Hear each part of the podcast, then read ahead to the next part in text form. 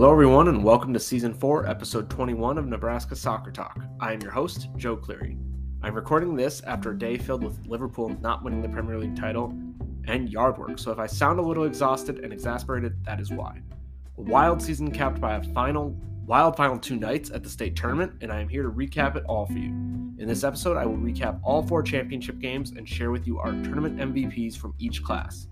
After that, I will give a special shout out to our 2022 Nebraska Coaches of the Year. We named a boys and girls coach of the year, both very deserving candidates, and I will tell you why. If you want to hear more about each class in depth, make sure you tune into our upcoming four part series that will contain coach and player interviews from Class A and B boys and girls. I will also highlight the Golden Boots during that show, as well as a couple key players from around the state. I'm not going to do a recruiting roundup segment or anything else today or in those next four shows because I want to keep it simple and focused on high school soccer so we can round out the season in a good way. Expect a big recruiting roundup a couple weeks from now once more things are settled. We did have some big D1 commits on the girls' side of the game, so I look forward to highlighting those, as well as some of the junior college to four year program commitments and the boys' commitments. This episode is brought to you by Fleet Feet Sports. Fleet Feet Sports is our number one sponsor and one of our biggest supporters. Locally owned and operated, Fleet Feet Sports has a location in Omaha and Lincoln, with a third location coming soon to the Exarban Village. When you think of Fleet Feet, you might just think of shoes, but they offer so much more. Yes, they do offer shoes with a state of the art fitting process, but they also have tons of athletic and training gear, including clothes, fitness watches, and nutrition items from all the major brands you know and love, as well as some quality brands that you may not know yet. Fleet Feet also offers running and walking classes and training groups at low or no cost. A great organization that is worthy of your business. Visit www.fleetfeet.com for all your fitness needs. If you are interested in having your business sponsor Nebraska Soccer Talk, please reach out to us. If you want to be an individual supporter, visit our Patreon at www.patreon.com slash Nebraska underscore talk or Venmo at www.venmo.com slash Nebraska underscore talk. We are one of the most affordable subscriptions out there at $2 a month, either in lump sum through Venmo or in monthly payments through Patreon. You get year round, early, and exclusive access to Nebraska Soccer Talk content. You also help us grow and expand as an entity. Let's get to this week's episode.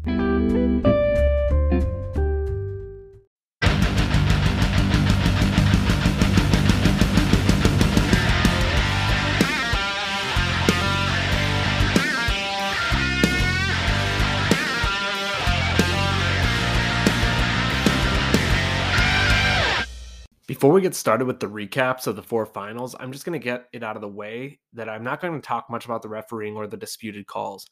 I'm just really kind of tired of talking about refereeing and seeing the discourse that's happened online. And it's not really what I want Nebraska Soccer Talk to be about, nor do I think that's what the conversation in high school soccer needs to be about. Because we have too many awesome players, great coaches, and programs to waste the energy and mental capacity going round and round, back and forth about officiating and calls. And on top of all of that, we need these officials to come back next season if we want to have games, if we want to have the games that we have. And that's not just varsity games, that's also the lower uh, JV and maybe freshman games. Um, so we're just going to jump into the finals. Uh, we will get started with the first final of last week the Class B girls final between number one Skutt and number two Norris. This final was crazy. The game had a whole season worth of craziness about it. In this game, we had a red card to a goalkeeper, an ambulance call to the field, an indirect free kick at the top of the six, two times where there were back to back goals scored by the two opposing teams. And of course, we finished with penalty kicks. A bunch of these are situations that coaches can prepare for and teams can prepare for mentally, and some of it in training, like the indirect free kicks, the penalty kicks, uh, playing down a person. Um, but to have all these situations happen in one game is pretty unlikely and pretty unreal to have to to balance out for both teams. So uh, definitely a lot of up and down uh, for both Skutt and Norris. The final uh, was, of course, a rematch of last season with a lot of returning players on both sides. And I was pretty excited about this matchup. There were a lot of good players on both teams. And out of all the games, I was least sure about who was going to come out on top in this one. Um, last year, I thought Skutt were pretty much unbeatable. But this year, through Skutt's graduation and Norris's growth, I thought the gap between the two teams had narrowed quite a bit. Right out of the gates, Skutt was dominant. Honestly, I can't recall if Norris crossed midfield, and if they did, it was very brief.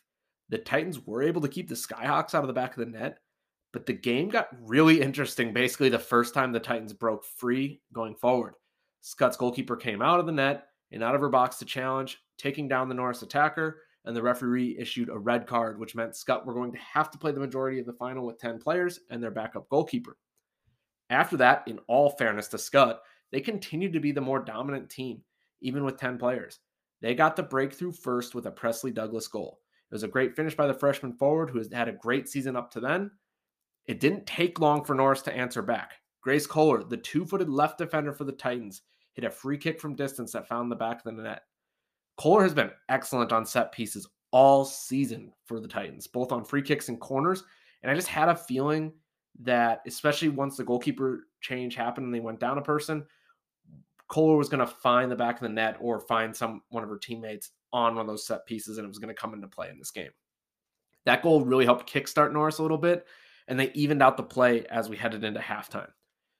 After the break, Skutt went back to doing what they do best. They found the back of the net through a long distance strike from Elizabeth Rosenthal. Rosenthal's goal was assisted by Lakin Appel, which gave Appel the sole lead for assists in the state of Nebraska. Just like in the first half, the Titans found a response right away. And again, it was very similar to goals they had scored all year. Kennedy Sullivan just making a hustle play on a rebound, and she was able to sneak it into the goal. I think that's what Norris did all season. They they they just hustled. They created goals out of their hard work and just their overwhelming effort um, against teams. So we saw a scoreless rest of the second half as well as two scoreless overtime periods.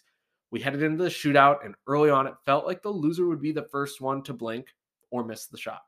Um, the keepers just weren't getting to any of the penalties um, because they were so well taken. They just weren't getting a good jump on any of them or guessing correctly. Um, Titan senior, unfortunately, Heidi Suarez uh, missed off of the post for, for Norris. And then freshman Corinne Merkel stepped up and buried a really nice penalty kick to confirm the Skyhawks as repeat champions. Uh, it was a pretty crazy game that saw Skutt come out on top. And honestly, I wouldn't bet against seeing a third round of this matchup next season in the state final. Skutt does graduate a handful of impact players in Whitaker, Ondalen, Van Dyke, Moritz, and Wells, but they return a lot of their firepower and their goalkeeper, as well as uh, midfielder Caroline Dobb.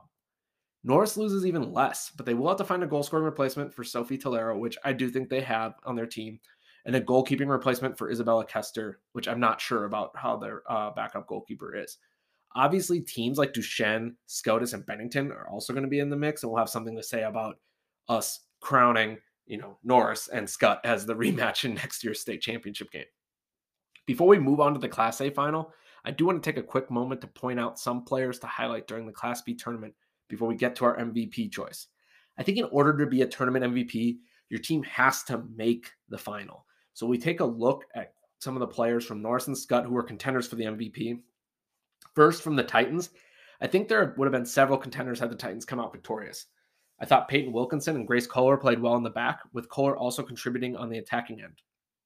Reese Borer was solid and consistent in the midfield all tournament. And I thought she played her best soccer in the tournament in the second half of the title game. She was everywhere, winning tackles, finding finding passes, very impactful. And then Kennedy Sullivan, um, she played a couple different positions for the Titans during the state tournament. She was in the back, she was up top. Um, she had a major impact on things. Um, from the champions, the Skutt Catholic Skyhawks, we had a host of players that had a great tournament. Presley Douglas scored a goal in each of the three state tournament games.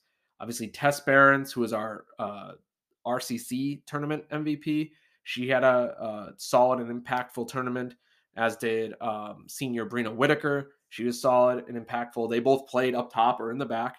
Um, I thought one player that stood out to me this year after not seeing any time really last year was Delaney O'Darty. Uh, she was a strong young presence in the back for the Skyhawks, and she saw a lot of players get rotated around her, but she basically played the whole time. Um, I thought all of these players pushed for that award, uh, but we did eventually settle on one of their teammates. Junior Lakin Appel is our 2022 Class B Girls State Tournament MVP. Lakin tallied four assists over three games, including one in the final. Not only did her assist in the final lead to the Skyhawks' second goal, which was vital, but it also helped her take sole possession of most assists in the state for Class A and Class B girls. I also thought Lakin played some of her best soccer in the state tournament and she is viewed as a true leader within the Skyhawk program, even as a junior. While this was a difficult decision, uh, we feel great about naming Lakin Appel as our Class B Girls State Tournament MVP. Lakin is going to be a guest on the podcast here next week, so make sure you stay tuned for that. Next up, we move on to the Class A girls final. The final was between the undefeated number one Gretna Dragons and the one loss Cinderella story Lincoln Southeast Knights. How can a one loss team be a Cinderella story, you ask? Well, the Southeast Knights were unranked by the major news publications coming into the season uh, and considered by many to be the third or maybe even fourth best team behind Pius in Lincoln. Uh, the Knights proved a lot of people wrong. The matchup with the Dragons was always going to be a tough road for them, and we thought that the Knights would have to keep the Dragons scoreless early if there was going to be any shot in an upset. Unfortunately for the team from the capital city, this did not happen. Allison Marshall opened the scoring early for the Dragons with a great spin and finish in the box. Chaley French scored an absolute rocket off a well worked free kick, and the Dragons were off to the races.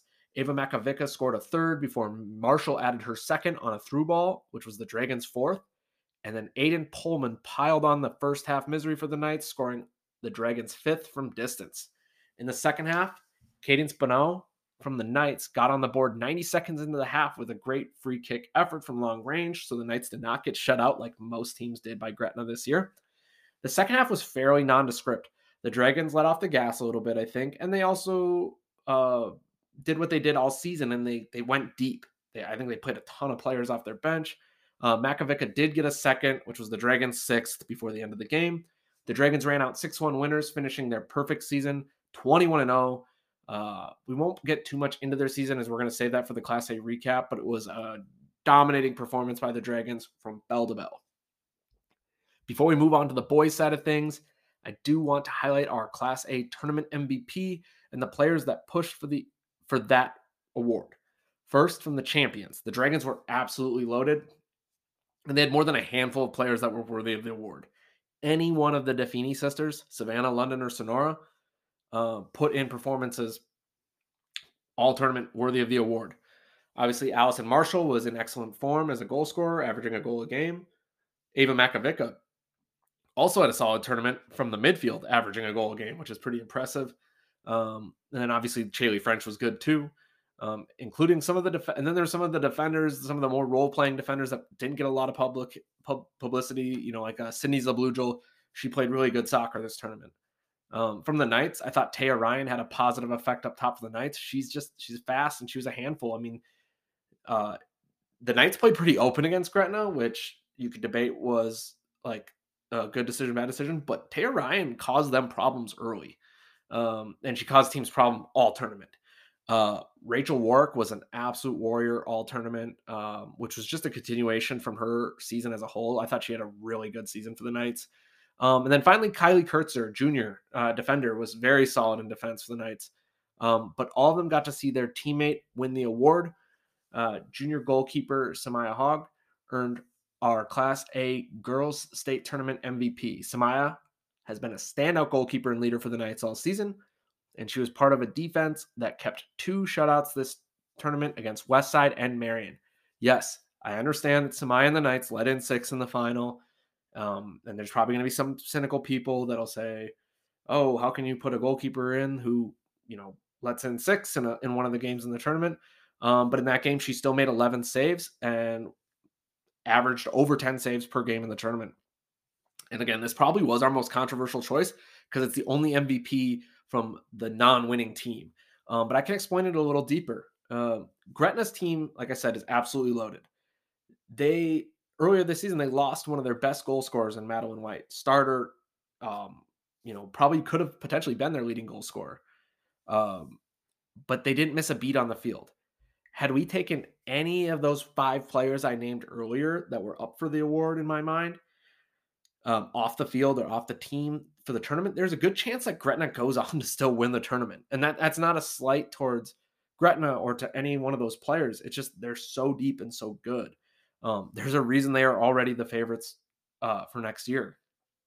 The same cannot be said for the Knights.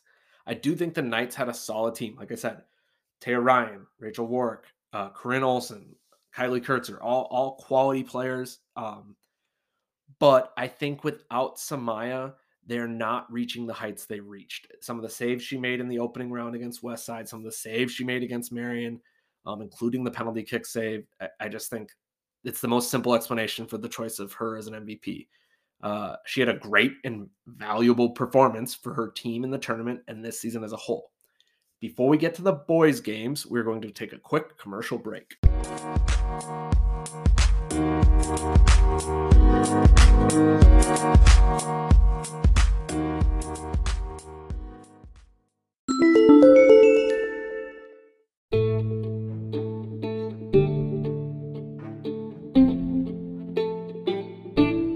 Soccer Talk is brought to you by Deer Creek Sports Cantina and Tacos.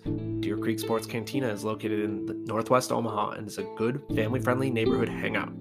They serve Mexican comfort food with all natural braised and grilled meats, maize tortillas, and salsas made from scratch. They also have a variety of beverages for your enjoyment. When you go to Deer Creek Sports Cantina, tell them you heard about them on Nebraska Soccer Talk and receive free chips and salsa with your meal or drinks. Deer Creek Cantina is located at 12221 Mary Plaza Road, which is right off of 120th and Military. Visit deercreeksportscantina.com for menu and hours. And remember, when you go, tell them Nebraska Soccer Talk sent you.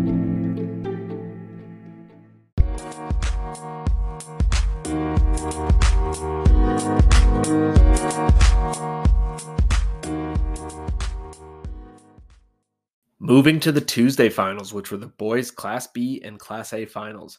Once again, it was the Class B final that provided a rematch of last season, as well as the more competitive game. The Class B final was between number one Skutt and number two Lexington. As I mentioned earlier, this was a rematch of last season's final, and it was also a rematch from earlier this season when Lexington ran out 2 0 winners. The game started off similar to the girls' game, where Skutt was the dominant team. I thought they owned the majority of the first 20 minutes of the game. They had a goal called back and a couple near misses before Tyler Phillips played a beautiful cross to Dylan Toth, and Toth did what he has done all season and finished nicely for the opening goal of the game. That goal vaulted Toth to the fifth spot in the state total goals category. Skutt continued to be the better of the two teams for the rest of the first half and the opening chunk of the second half. While I thought that the Skyhawks were the better of the two teams, that doesn't mean Lexington rolled over. I actually thought that after the first 20 minutes, the Minutemen settled in a little bit more and they were able to get on the ball a little bit more and create some attack of their own through Diego Martinez up top. Um, unfortunately, I thought the Minutemen needed to get higher as a team and get some of their other attacking players in the mix more sooner. Um, they were finally able to do that. Senior in the second half, seniors Miguel Raimundo and Ernesto Vargas were able, able to get into the attack and connect for the equalizing goal. It was a beautiful goal and a great individual effort to finish by Vargas, who took a tough cross from Raimundo, settled it, and found the back of the net. It's not getting the credit it deserves, but I just watched it back today, and it's one of the best goals of the state tournament, um, just from a skill standpoint. After that goal, uh, Lexington definitely came out more on the offensive, and it just did not feel like we were going to go to overtime in this one, just because Lexington opened up a little bit more, which was going to leave more room for Skutt and we didn't go to overtime. Under 10 minutes remaining, Jesus Prado was whistled for a foul, and the referee pointed to the penalty spot. Up stepped Mr. Skutt Catholic Soccer himself, Sam Shent, who buried the penalty kick, beating Lexington's Echeverria, who guessed right, and I even maybe got a hand to it. It's hard to tell from the from the replay. Uh, Shent and his teammates wheeled away to the Skutt fans uh, to the Skutt fans to celebrate. Uh, time ticked off the clock for Lexington, and they were unable to equalize. Honestly, after that goal, they looked a little disjointed, shell shocked a little bit after the penalty, and it's really hard to blame them because under 10 minutes, when that happens, that's really tough to rebound from, especially as a high school team and high school kids. Uh, Skutt, via that penalty, wins their third consecutive state Class B championship, equalizing uh, Columbus SCOTUS's record. Um, similar to similar to the girls, I would not bet against seeing a third round of this matchup next season at Morrison.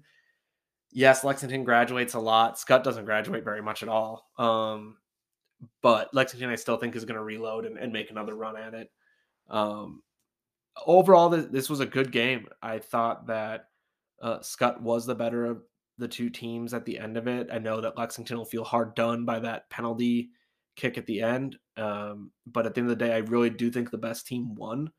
Um, Lexington, the Lexington and Skutt. The one thing I'll say about the game too is it didn't quite have that final feeling. It didn't feel like the championship game. Like the I thought the semifinal between Lexington and Bennington had a little bit more of that edge. Um, that edge did end up coming back when Lexington equalized, but it just wasn't quite there that I saw in the other games. Um, before we move on to the A boys recap, I do want to give special attention to our tournament MVP, Dylan Toth. Toth has been a speedster and a goal scorer all year for the Skyhawks, and that did not change in the tournament as Toth continued his goal game pace throughout the three games quarterfinal, semifinal, and final. Um, it wasn't an easy choice, though.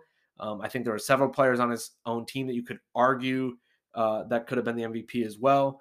I think you could have given Sam Shent the MVP, and no one would have argued about that.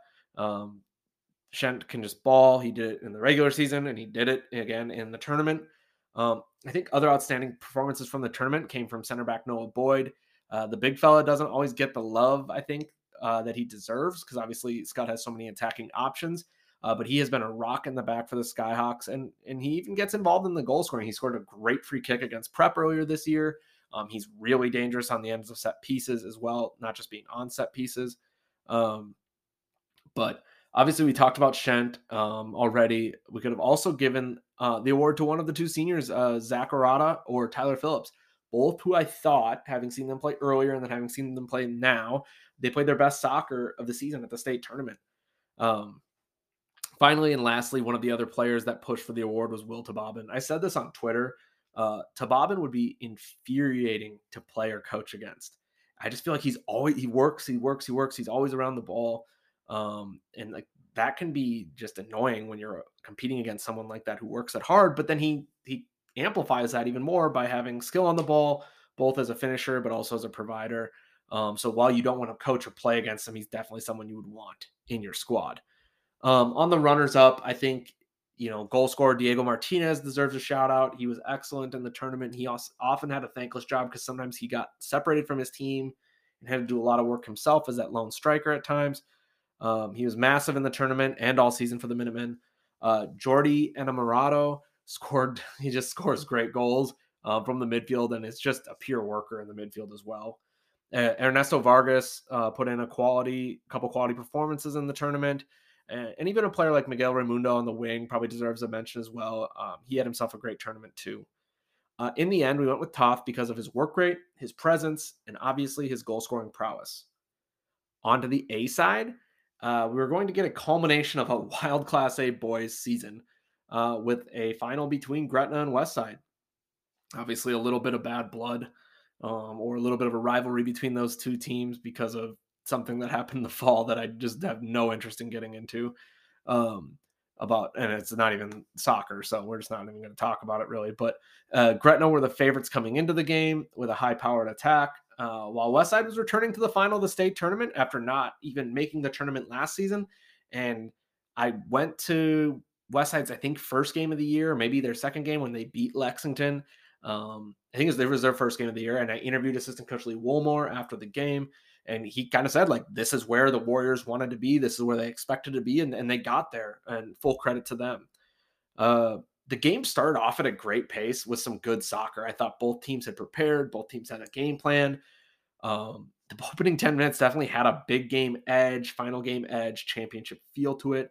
Uh, unfortunately that feel was not long lasting as westside's uh, standout defender uh, luke noamishi was given his marching orders, a straight red for his challenge on a Gretna forward. The Warriors were now staring down the barrel of playing 70 ish minutes with 10 men against a potent Gretna attack. And it didn't help either that on that ensuing free kick, Brett Perkins put it in the back of the net like he uh, tends to do on those. Um, also, keep in mind that the Warriors were without senior Isaiah Valenzuela because of a red card he had received in the previous semifinal match against Bryan. So it didn't take long, obviously, for the Dragons to start scoring. They scored on that ensuing free kick. Um, and once they started scoring, they didn't stop. Brett Perkins tallied another one um, on just an audacious Panenka penalty um, kick. If you haven't seen it, it's on Twitter, it's on our TikTok. Michael Stukenholtz tallied two. Thomas Sawinski tallied two. And of course, McGuire Perkins got in, the, in on the action, cementing himself as the Class A boys Golden Boot. We'll talk about more him more later. Uh, the story of the night, though, as far as goals for me, has to be Prosper Beauchesne. I think I'm saying that name right. I apologize if I'm not. He scored his first and only goal as a senior, which is super cool. What a moment! State tournament. That's awesome. Um, I'm not going to break down the game too much uh, because the score finished 8 0, and I don't think we need to rehash and rehash, rehash. Uh, I think the Perkins brothers were really good. Uh, Stukenholtz was really fast um, and skillful, and he caused a bunch of problems uh, for West Side.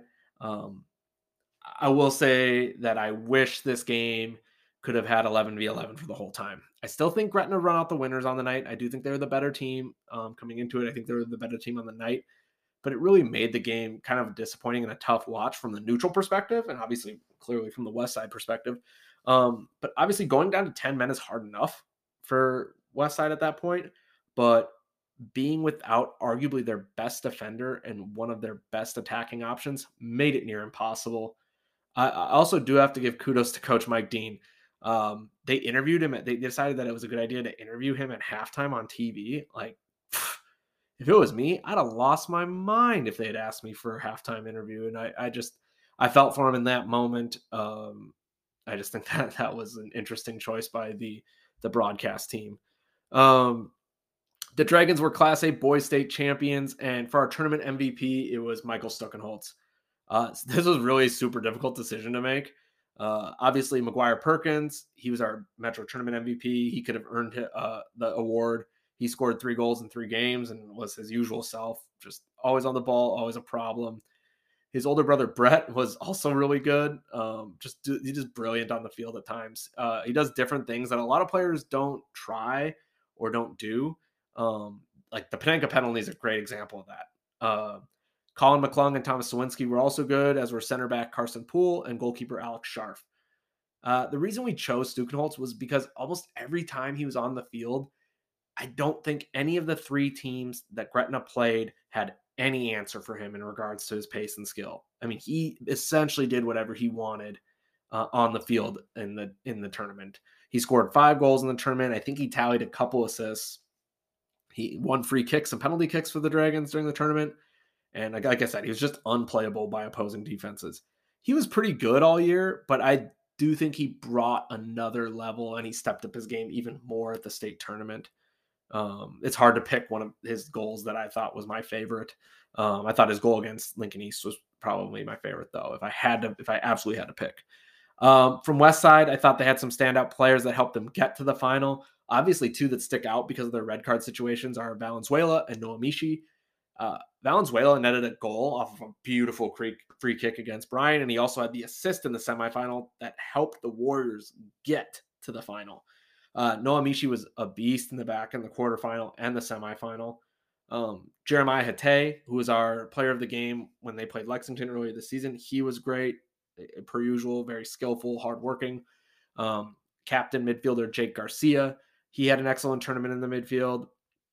And then uh, up top, uh, Tristan Albano, uh, he was a workhorse up top as Westside's number nine. Um, at times, a pretty thankless job for him because um, there were times he did get isolated, but he just he just works, man. He just works his butt off up there, which was it's it's it's pretty fun to see. So um, overall, I thought the championships were either exciting or interesting. Uh, sometimes a little bit of both at different times, but uh, we're done. You know, Gretna wins both boys and girls, uh, and Skutt wins both boys and girls. Um, it's going to be an interesting off season, an interesting year next year. But uh, hang around for one final segment where we honor our boys and girls coaches of the year.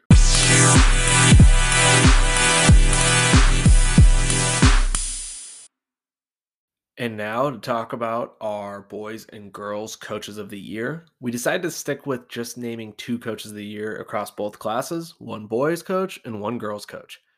And this is how uh, we are going to go about naming our coach of the year, not just this year, but every year.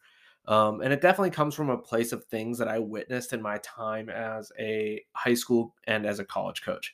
And there's no offense to be had in this statement um, because I think we have tons of coaches who do excellent jobs around our soccer community. And without you, um, our players would be lost, um, not just on the field, but off the field. So uh, kudos to all of you high school coaches. I know how difficult of a job that it is having been in your shoes. Um, but oftentimes, I think that the Coach of the Year award just kind of gets gifted to the coach or the coaching staff or team that is that has the most success on that year. So it just goes to the champions. That's how that's how it works. Um, but oftentimes at the prep and college levels, there isn't a lot of context taken into the decision of coach of the year. Like how good was this team expected to be? What is their talent like relative to their opponents? Uh, how have they been historically or traditionally? Uh, how do teammate how do their teams behave on the field? How do they behave off the field? Uh, what were the results this year as a whole? Um, did they exceed expectations? Uh, how was their play on the field in general as well? All these questions were questions I asked uh, myself and, and others uh, when talking about naming Nebraska Soccer Talks Coach of the Year. On the boys' side, we want to congratulate Coach Michael Ziola on his team season and his award for Nebraska Soccer Talks Boys Coach of the Year. Ziola, in his final season with the Vikings, coached his squad to an EMC tournament championship, a district championship, and a spot in the state semifinals. It was a tremendous run by the Vikings. Um, and they were a great story that we got to to follow all year. And, and Coach Ziola and his coaching staff deserve a lot of credit, and here's why. Uh, the Vikings were the ultimate no quit, all effort hustle team. Uh, they were definitely not the most talented team in Class B, and they, even though they made the semifinals, I don't know if they were the fourth top talented team in in Class B. Uh, but they were one of the hardest working teams, and they also worked most together, and they were super resilient uh, several times during the season, including in the district final, including in the EMC final, including in the state quarterfinal. Uh, it looked like it was all she wrote for the Vikings, uh, but they continued to come back. They continued to come back, get off the mat, rise up, and get it done. Um, there's a ton of credit that goes to the players in this. They obviously work super hard. Um, but there's has to be credit that goes to Coach Ziola and his coaching staff for instilling that kind of mindset and belief in their squad. And that and that's the type of squad that regardless of talent, regardless of depth, they are super fun to watch. And, and it's a squad that you want to cheer for. Um, Coach Ziola is, uh, like I said, this is his last season. He's moving on. I believe he's taking an uh, uh, administrative job uh, back in Columbus, um, which is good for him and good for his family. And speaking of family, I know that him and his wife welcomed a a, a child during the week of the state tournament, so no pressure, right? Uh, you have you just became a, a dad, uh, and uh, also trying to coach uh, your team to a state champ uh, state tournament win after not having been there for I think ten years. Waverly had been gone from the state tournament. Um, on the girls' side, we want to congratulate Coach Liz Kramer on her team season and her award for Nebraska Soccer Talks Girls Coach of the Year. Uh, Kramer and her staff coached the Lincoln Southeast Knights to a Lincoln City championship, a district championship, uh, a 16 and 2 record, and a spot in the state title game. This is all after the Knights did not make the state tournament last season, and they entered this season only being ranked by Nebraska Soccer Talk at number nine and unranked by everyone else. I thought Kramer and her coaching staff did an excellent job of putting players in their best spots to succeed both individually and as a team. And they fostered a sense of togetherness um, and kind of an us against the world uh, mentality. Um, and they also made adjustments and steered their team into successes. Uh, like one adjustment that I came to mind was just in the state semifinal when Coach Kramer moved Corinne Olson back into the back. Um, even though Corinne's their leading goal scorer, she knew that they needed extra help in the back. Um, and they just overachieved. Uh, they were they were a big time nobody believes in us team, um, I think. But Kramer fostered a good team culture, and you could tell they believed in each other. Uh, um, and it doesn't matter what else what other people believe. It only matters when a team believes in themselves and believes what they can accomplish. And even talking to some of the Lincoln Southeast players, I ran into them uh, before their semifinal against Marian, and I asked a couple of them how they felt, and they they were super confident. They really really believed they could get it done, and they did. Um, and so, congratulations again to Coach Liz Kramer and Coach Michael Ziola on their Coach of the Year awards. Uh, this is going to be an annual uh, award that we give out every year um, to hopefully highlight the coaches that do a, a great job um, every single season with their uh, programs. So, congratulations again to those two coaches, and congratulations to the rest of our coaches on their great seasons.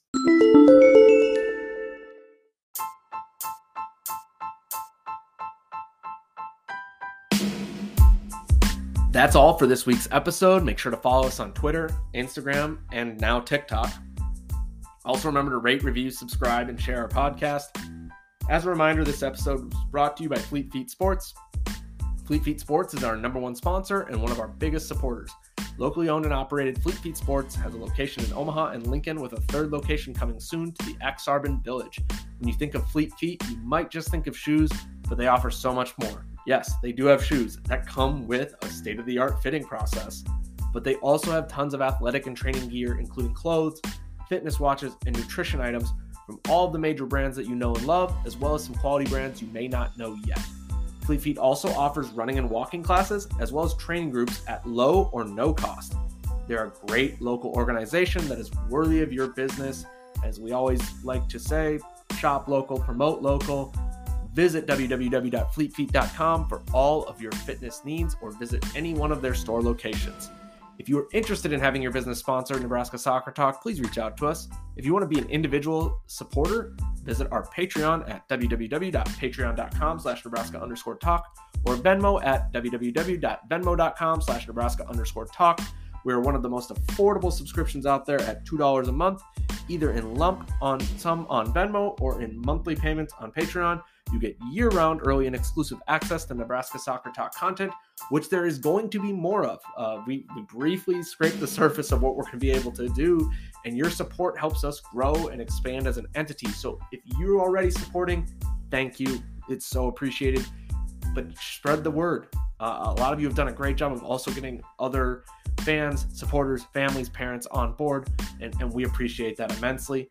Uh, next week, we have an exciting Class B girls season in review.